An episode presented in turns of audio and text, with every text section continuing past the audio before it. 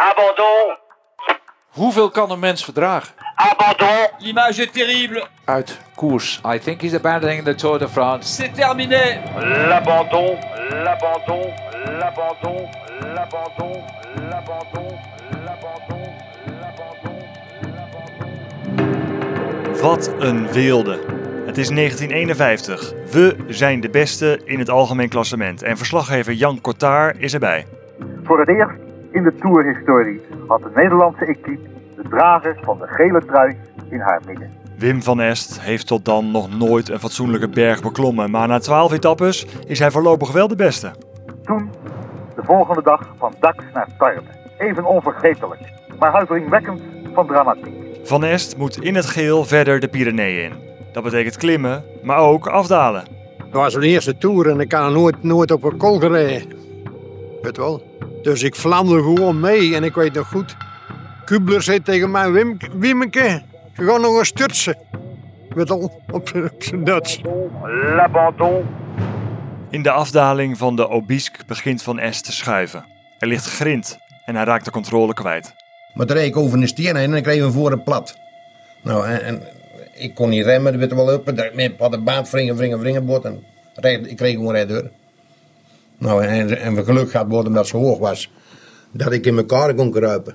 Dat ik op een stukje van drie, vier kilometer ellend op gras viel. Wel. Want va- val ik een meter naar rechts door de snelheid ben ik er overheen gegaan. Maar val ik een meter naar rechts of een meter naar links, val ik in zulke blokken steen. Nou, dat kan je het nog meer vertellen.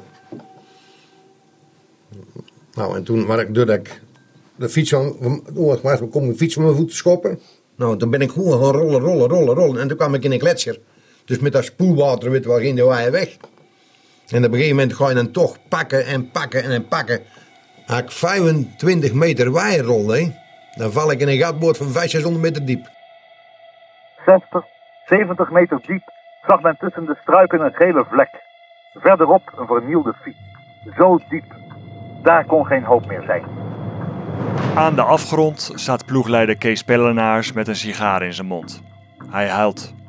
De Belg Roger de Kok staat naast hem. Toen hij Van Est zag vallen, had hij vol in de remmen geknepen. De volwagens die volgden dachten dat ik bandbreuk of materiaal defect had.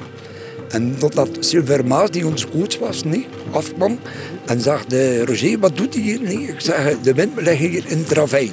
En toen gebeurde het wonder. De gele vlek bewoog zich. Van Est richtte zich op, kroop langzaam de helling naar boven en werd aan een lasso van koorden en fietsbanden langs de laatste steile rotsen omhoog gehezen.